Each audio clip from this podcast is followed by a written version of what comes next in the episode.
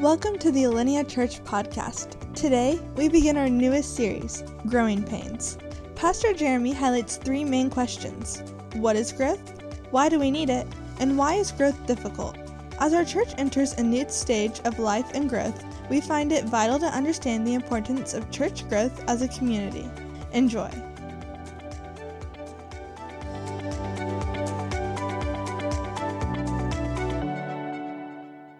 I still have a bassy voice, so the message is still anointed. Amen.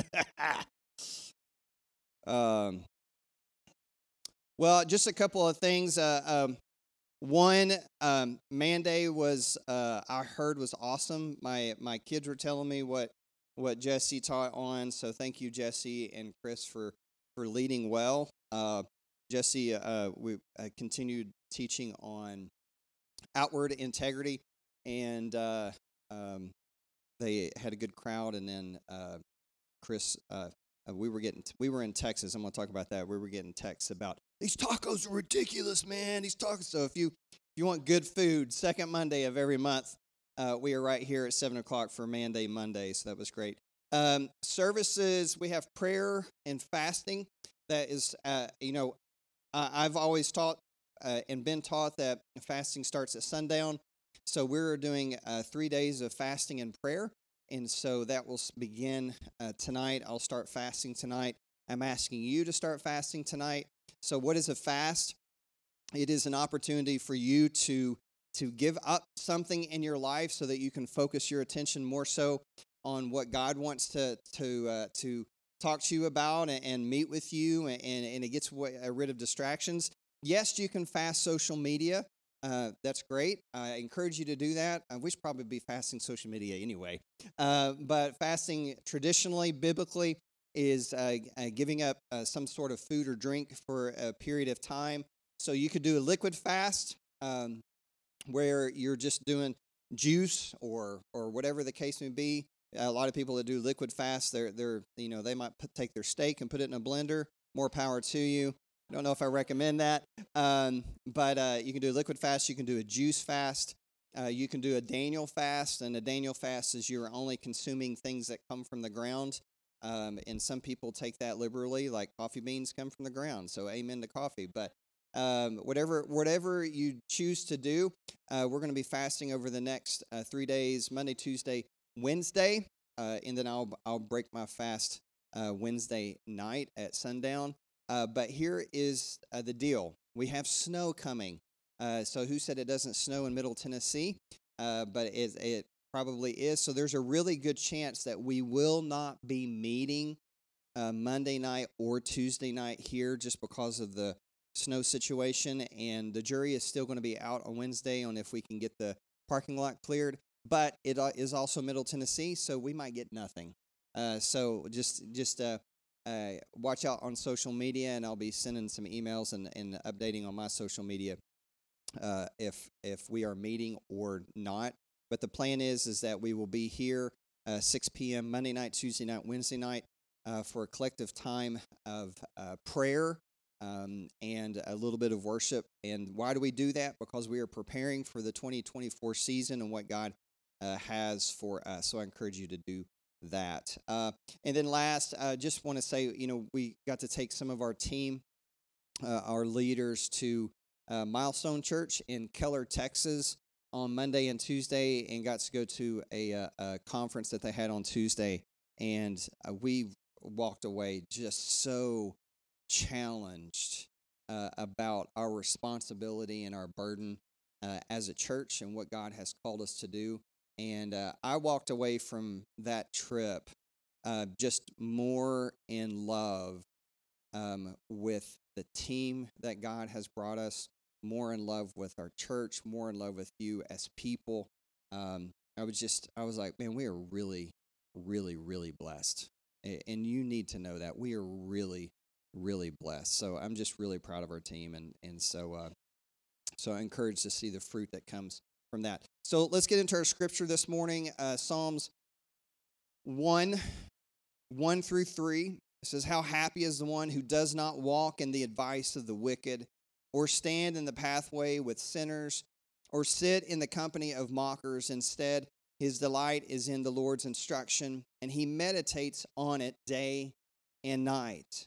He is like a tree planted beside flowing streams that bears fruit in its season. Its leaf does not wither, and whatever he does prospers. Let's pray. God, we love you, and we thank you for your goodness and your mercy. And God, we pray, Lord, for an anointing of the reading of your word. We pray, God, that you would hide me behind your cross and speak through me as I deliver what you've laid on my heart. Father God, guide my thoughts, guide my words. In your name we pray. Amen. Everybody said amen. Amen. All right. So one of the things that I have learned over life, you learn yourself, you learn what you're good at, you learn what you're bad at. And one of the things that I have learned is I am bad at basketball. I'm not really great at sports in general, but if you put me on a basketball court, my body does not do what I want it to do. The ball does not obey me. It does not go where I ask it to go. My body gets exhausted. I don't know if you've ever just like tried to run like a 5K or a 10K. And you're like, oh, I'm healthy. And then you get on a basketball court and you start doing shuttle runs and you're like, I'm going to die.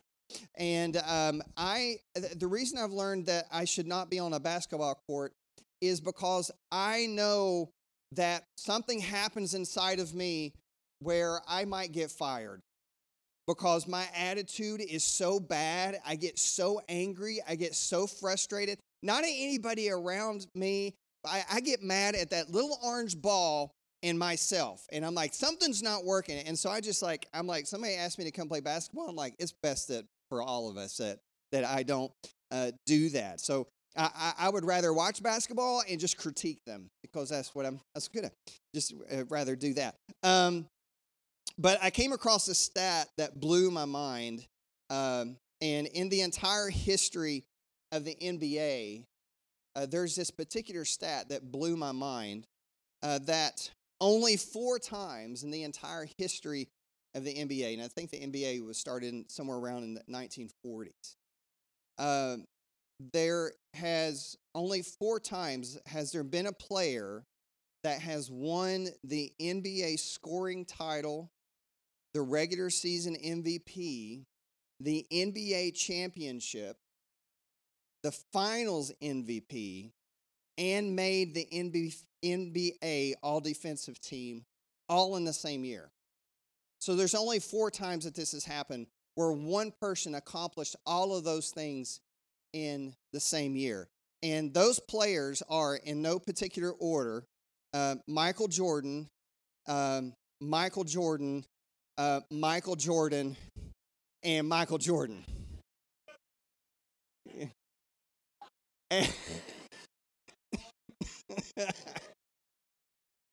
4 times.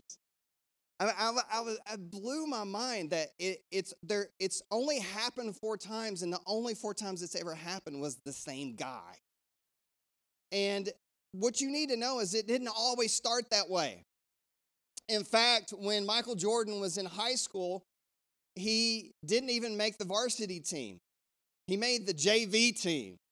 You know, the juniors, you know, like had to play with the lesser people and lesser skill. And you know, he's probably running a circle. Maybe he wasn't. Maybe he was Brit. Maybe he looked like me playing basketball when he was in high school. Who knows?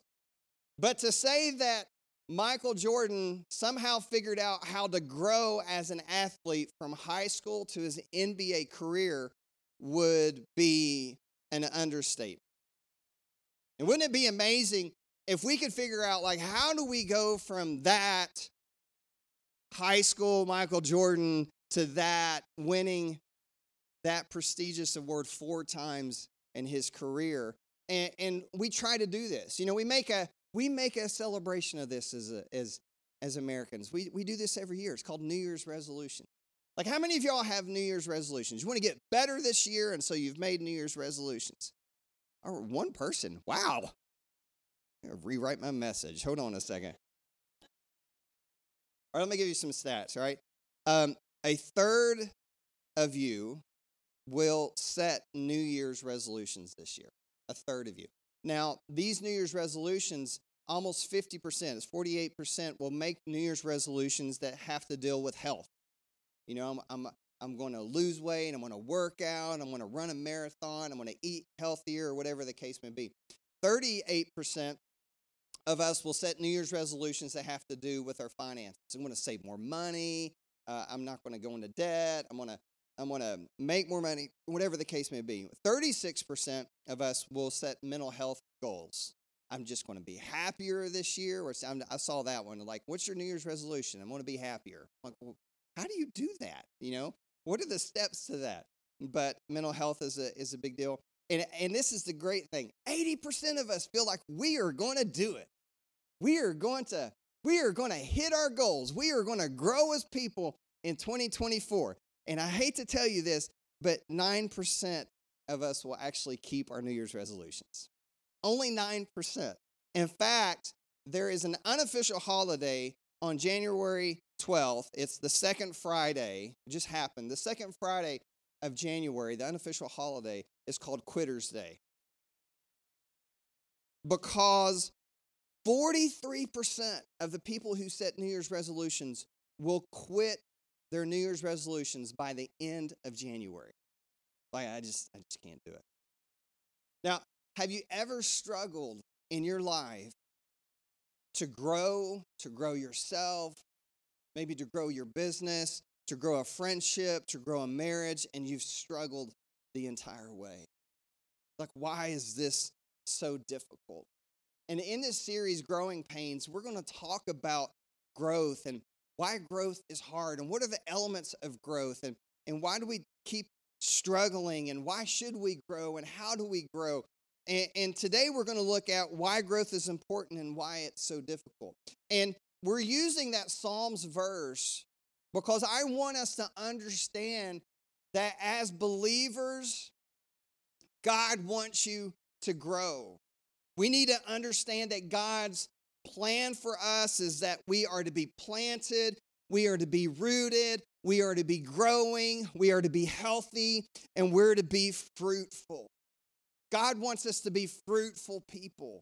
And I want us to grow, but I know that in life, growth is hard. And I know in life, growth is painful. And I know in life, we encounter obstacles and it knocks us down so easily. So we're going to look at that over the next 3 weeks. Are you with me?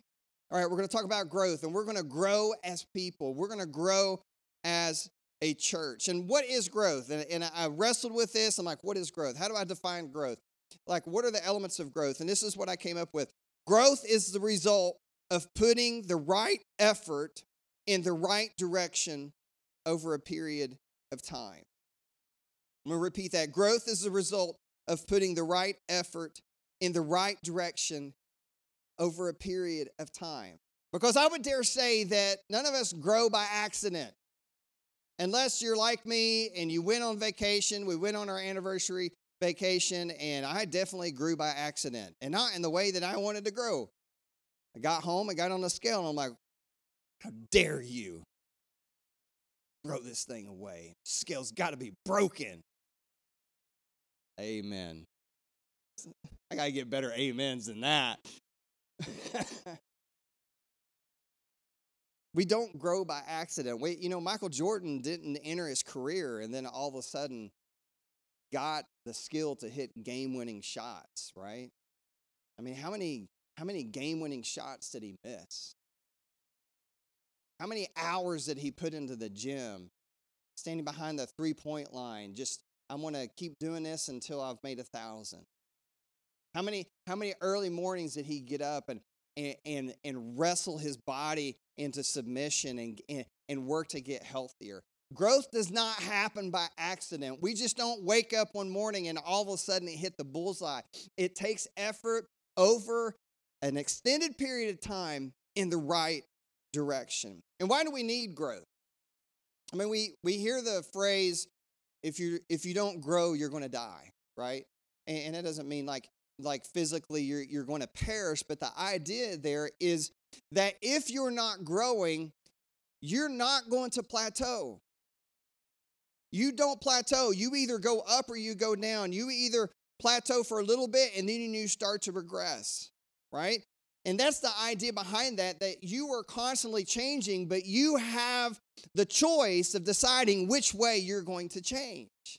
And if you allow it to happen by accident, guess what? That trajectory is going to go down because you're choosing not to be an active participant in your growth. And growth is also a sign of health, right? When you have little ones and you take them to the doctor, what are they doing? They're measuring their growth. You know, we'd always take Weston to the doctor, and they'd be like, he's in the 99th percentile. And I'm like, can we put a brick on his head or something? Like, how do we slow this thing down? Because growth is a sign of health. My younger brother grew so much in 1 year that he literally has stretch marks on his back. It looks like he's got gills, like he was made for the water. That's what it looks like. He grew so fast in 1 year. Growth is a sign of health. Growth is a sign that the systems and the processes inside of your body are functioning as they should. And so the body responds, right? The body responds and we grow and we get stronger and we get taller. Peter talks about this. He talks about our need to desire pure spiritual milk. Why? Because we're to grow. But then Paul also talks about in Corinthians that, hey, eventually you've got to grow and move on past the milk. You need a steak. You need a baked potato with the butter and a big dollop of sour cream and the bacon bits and the cheese. But some of us, we're still working on 2% milk, right? We got to learn to grow because Ruth Chris is calling our name. Amen. We got to learn to grow. There's a book that when I'm kind of helping through some people through leadership principles, there's a book I always recommend that they hate. And if I have friends from a previous church that are watching this and they hear me say this book, they're probably groaning in their heart. They're like, oh. But it's a book by Peter Senge called The Fifth Discipline. And it talks about all of the elements of a growing and learning organization. It talks about personal mastery, that you've got to put in so many thousands of hours before you actually master something.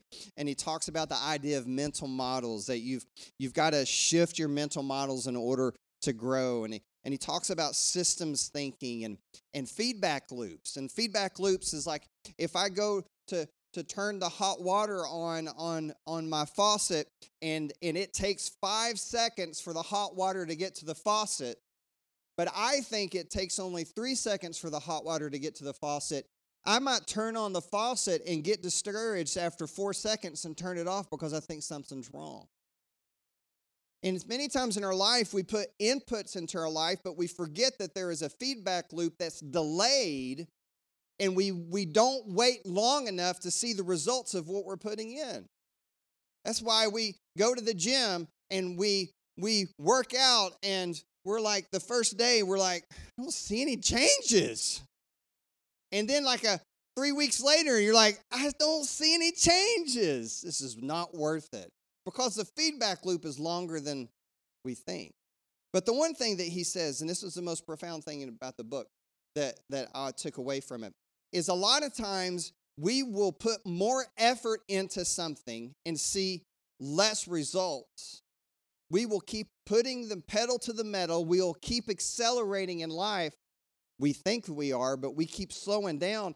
And the reason is we're not focusing on the right thing. We're focusing on the accelerator pedal when, in fact, what we need to do is focus on getting our foot off the brake. That there are times in our life that we don't need to input more things into the system. We need to figure out what are the things that are limiting our growth. And I want to talk about that in the next 10 minutes and 36 seconds about the things that are limiting our growth that we need to pull back on, that we need to focus on, because they're the things that are hindering us. And these things are what makes growth so difficult. The first thing is pain. Pain makes growth difficult. says this in Romans. And not only that, but we also boast in our afflictions because we know that affliction produces endurance. Endurance produces proven character, and proven character produces hope. What Paul is saying is you want these results, you've got to go through the pain to get it. The pain is difficult. The pain is hard. That's why working out, when you go and you bench press, I mean, you can tell I do that a lot, right? With my big old muscles and stuff. But you get in there and you start bench pressing, and the next day, you know, your wife comes and she starts poking you on the pecs, and you're like, ow, that hurts, right? Because the muscle tissue broke down, and it's causing pain, and the body knows how to heal. But this time when the body heals a little bit expanded, a little bit stronger. It's adapting to the pressure you just put upon it. And so pain, though it is difficult, is a necessary ingredient to growth. You've got to learn how to endure the pain. You've got to learn how to push through the pain. The second thing that makes growth so difficult is time. It says this, therefore, brothers and sisters, be patient. Be patient until the Lord's coming. See how the farmer, watch this, waits for the precious fruit of the earth and is patient with it. Excuse me, I've had this cough since December 3rd. So you pray for me. We have to wait. We have to be patient. I was telling my boys this. They're actually having conversations about what career path do they want, right? And I told them when I was their age, the first career path that I wanted was I wanted to be a brain surgeon. And the only reason I wanted to be a brain surgeon was because I looked at the They come to your school and they give you like all the different career paths and they look at the salary and I'm like, which one has the most salary? Brain surgeon. I want to be a brain surgeon. And then someone sat down with me and they said, okay, you're going to go to 4 years of college and then you're going to go to medical school and then you're going to go to residency and then you're going to go to specialization. And I was like, no, never mind. That's too much time. Because at that age, you have such a myopic view of what time is. I wanted to be a fighter pilot. It's like I hated flying. So I was like, well, I'm a control freak. Let me fly the plane. So I'm gonna be a fighter pilot. And then they sat down, the recruiter sat down with me and says, okay, you're signing your life away for this long. And I'm like, yeah, never mind. Yeah, never mind. Because I had such a bad view of time. Josh, thank you. Everybody give Josh a hand this morning. Appreciate it.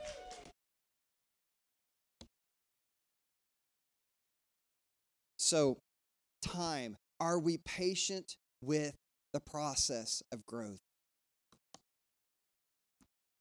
Are we patient with the process of growth? The next thing that makes growth difficult is this thing called inertia. You know what inertia says? A body at rest wants to stay at rest. Like every morning when the alarm clock goes off, I'm like, curse you, inertia. I don't want to get up.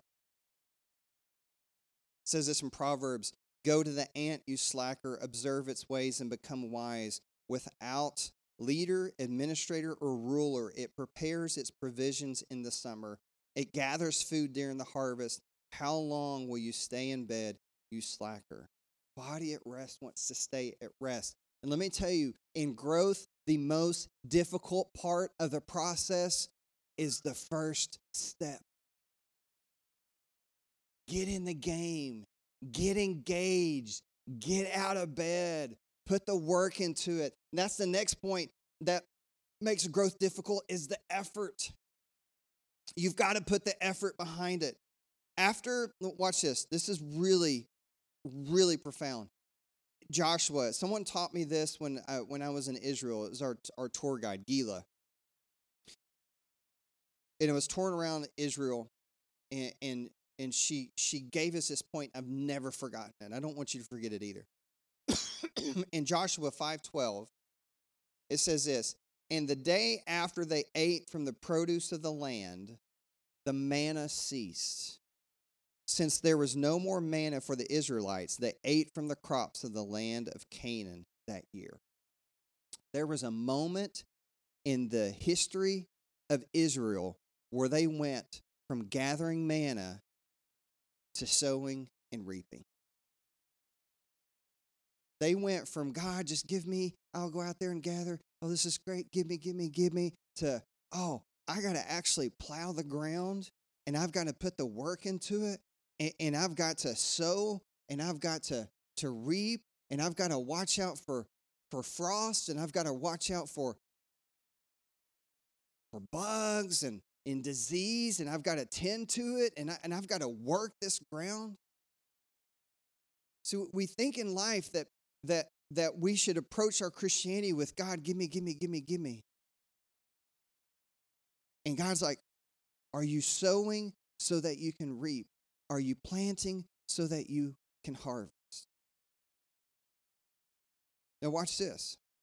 And I promised you, this is from Exodus, that I will bring you up from the misery of Egypt to the land of the Canaanites, the Hittites, Amorites, and all the other ites, a land flowing with milk and honey.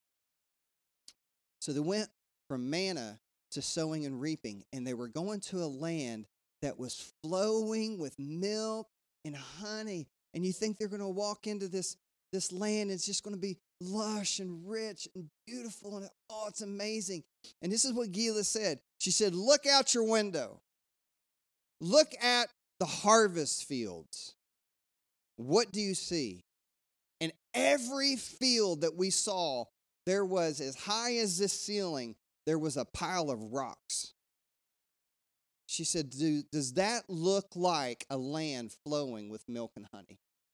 We're like, no, it doesn't. It looks like a bunch of rocks. I mean, wouldn't you be aggravated about that? God, you said a land flowing with milk and honey. This is supposed to be easy. I'm supposed to walk into this land, and it's just going to, I'm supposed to reach down, and there's honey in the stream. Come on, amen. There's milk flowing out of the rock. Amen. Provision. Hallelujah. This is great. And they walk into the land flowing in the milk and honey, and they see all of these rocks, and they're like, wait a minute, I got to put work into it? And that's what Gila said. She said, look out there. Do you see a land flowing with milk and honey? And we said, no. She said, because you only get the milk and honey if you're willing to put your back into it. And I was like, come on, Gila, preach. Preach that. We have got to approach our life that we have got to put the work into it, and then it'll be a land flowing with milk and honey. We've got to till up the ground in our life. We've got to break up the ground, the hard ground, get the rocks off to the side so God can do a work in and through us. That's what it means to put the effort in behind it. And the last thing is this, comparison. Comparison will limit your growth. Comparison will eat your lunch. Comparison will keep God from being able to do in and through you what he wants to do, because you're always looking here and looking there. Watch what 2 Corinthians says, what Paul says. For we do not dare classify or compare ourselves. Don't you love the Bible? These verses are in there. You just got to get in and read it. I hope you all opened your Bible this past week and you started doing the Bible reading plan, because it is profound. The Bible will change you. All right, side note. Amen. Thank you. I'm going to keep reading. But in measuring themselves by themselves and comparing themselves to themselves, they lack understanding. When you start playing the comparison game, you lack understanding. We, however, will not boast beyond the measure, but according to the measure of the area of ministry that God has assigned to us, which reaches even to you. God has given us each a specific assignment. God has given each of us a ministry that we are required to steward. It's nobody else's ministry. It is ours. That is your family. Those are your kids. That is your friend group. That is That is your coffee bar. That is your area to help people park. That is your area to help people sit and find a seat. And that is your work environment, and that's your cubicle, and that's your really grumpy person that you have to work next to every day. And God has assigned you a ministry that is specific to you because He has designed in you the gifts needed to accomplish what He has called you to do. And when you start comparing your life to other people going, well, why is my ministry not that big? And why don't I get to do this? And why am I an ear because I would rather be an eyeball? You are short-circuiting the work God wants to do in your life. Stop playing the comparison game. Stop flipping through Instagram. Instagram is not going to get you anywhere. It's just going to allow you to see the highlights, and you missed the 5 minutes prior when they were beating their kids trying to get them to smile. You just see them going, huh? You got to put in the effort. Ed Land, he's the founder of Polaroid. I'll leave you with this thought. He said, a mistake is an event, the full benefit of which has not been turned to your advantage. See, what happens is you get these competing mindsets. I mean, I think about this in the sense of my kids. Like, I'm trying to create men. I'm not trying to create little boys. I'm trying to create men that are going to get out of the house, and they're going to pay their own bills, and they're going to get their own jobs, and they are going, listen, teenagers, you got to listen. If you're a teenager in here, your parents are trying to do right by you. They want you to succeed in life. They want to be able to turn you loose one day because you have grown to the point to where you're self-sufficient. Now, when you were a baby, you walked, but not out of the womb. When you were a baby, you first had to learn how to crawl. And then you got up and you did that thing where the babies do this, right? They're like, oh, I can pull myself up. And you start doing this thing right here, right? And then you're like this. You're like, whoa, this is a whole new world. Look, the world from up here. This is amazing. And then what do? Boom! Fall flat on their head, right? And then they get up again, and they're like, okay, all right, we got it. Boom! Fall flat on the head. I've never seen one baby yet fall down and go, can't do it. Just can't do it. I just don't have it in me to do it. God did not gift me the ability to walk. I just can't do it. It's too hard. And I know this is simple, and I didn't come up with this. It was a lady named Dweck. And she has this book called Mindset. Great book. But what she realized was the younger you are, the more of a growth mindset you have. The older you are, the more of a fixed mindset you have. That's why toddlers don't get upset if they can't do something. Well, they, you know toddlers, they do get upset, right? But they'll keep trying, right?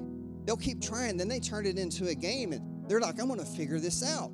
And that's why you have a kid that's learning how to walk, and it takes one step, flap, and then it gets back up. Like, I'm just going to keep doing it. Flap. Just keep what? Flap. You keep doing it. Flap. Well, you stop falling down. And eventually, that baby's like running around, and then you're like, why did I ever let this child walk? This is what we have to understand. God wants you to have a growth mindset. And that means God wants you to understand that though you can't yet, one day you will. Don't say that I can't. Don't say I can't understand the Bible. Don't say I can't share my faith. Don't say I can't stand up and sing. Don't say I can't stand up and speak in front of people. Don't say that I can't stand at the door and smile because I hate people. Do you just say, one day I will? I can't, not yet, but one day I will. Might not be able to right now, but one day I will.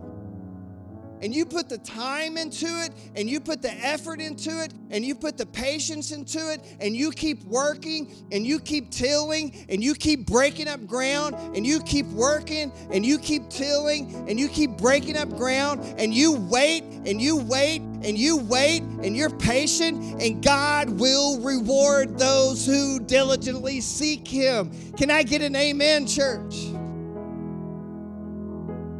You've got to believe that you can grow. And listen, when you do, I'm going to have the band to come on up.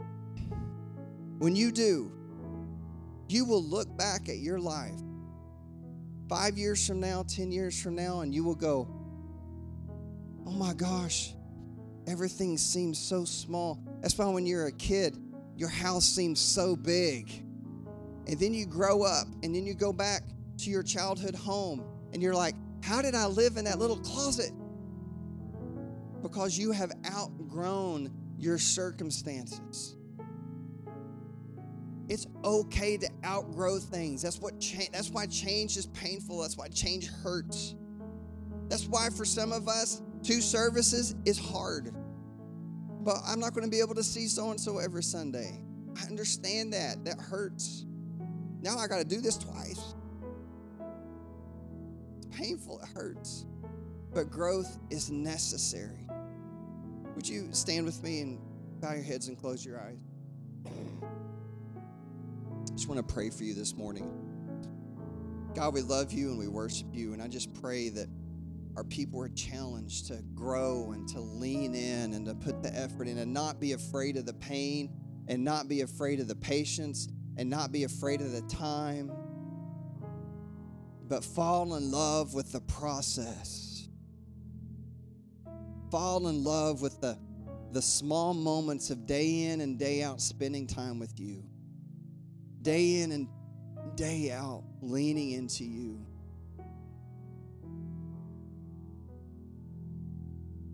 God, we love you and we thank you. If you could just focus on me real quick. When you walked in, you received the elements, and here's what I want us to do. Our prayer team is going to come down front, and we're going to do communion. And I want to read this to you. One of the things I'm reading a book that's just really challenging me on the gospel, the sufficiency of the gospel. That everything that we say, everything that we do, that it should come from the gospel. That our hearts towards people, how God sanctifies us and changes us, it is rooted in the gospel. And I was thinking about this week, that communion, the beauty of communion, the beauty of the elements is it reminds us of the gospel. It keeps the gospel in front of us. Jesus says this, as they were eating, Jesus took the bread, He blessed and broke it, and He gave it to the disciples and said, take, eat, this is my body. Would you take the bread and eat this morning? Then He took the cup and He gave thanks, and when He gave it, He said to them, drink from it, all of you, for this is my blood, watch this, of the new covenant, the gospel, which is shed for many for the remissions of sin. But I say to you, I will not drink of this fruit of the vine from now until the day when I drink it with you in my Father's kingdom. Would you take the cup? So my challenge to us this morning is, God wants us to grow, but let's grow in the things that matter. Let's grow in the gospel. Let's grow in the faith. Let's grow in the community. Let's grow in the things that God has for us. And let's make room for God to do what He wants us to do. Thank you for listening today. If you've made a decision to follow Christ, would you let us know by going to alineachurch.org/connect? We would love to put a free gift in your hand. Thank you to everyone who gives to support this ministry. If you would like to give today, you can do so by searching for Alinea on Venmo or going to alineachurch.org/give. As always, if you live in the Murfreesboro area, we would love to see you in person at 10 a.m. at 707 West Main Street. Until then, God sees you, He loves you, and He wants the best for you.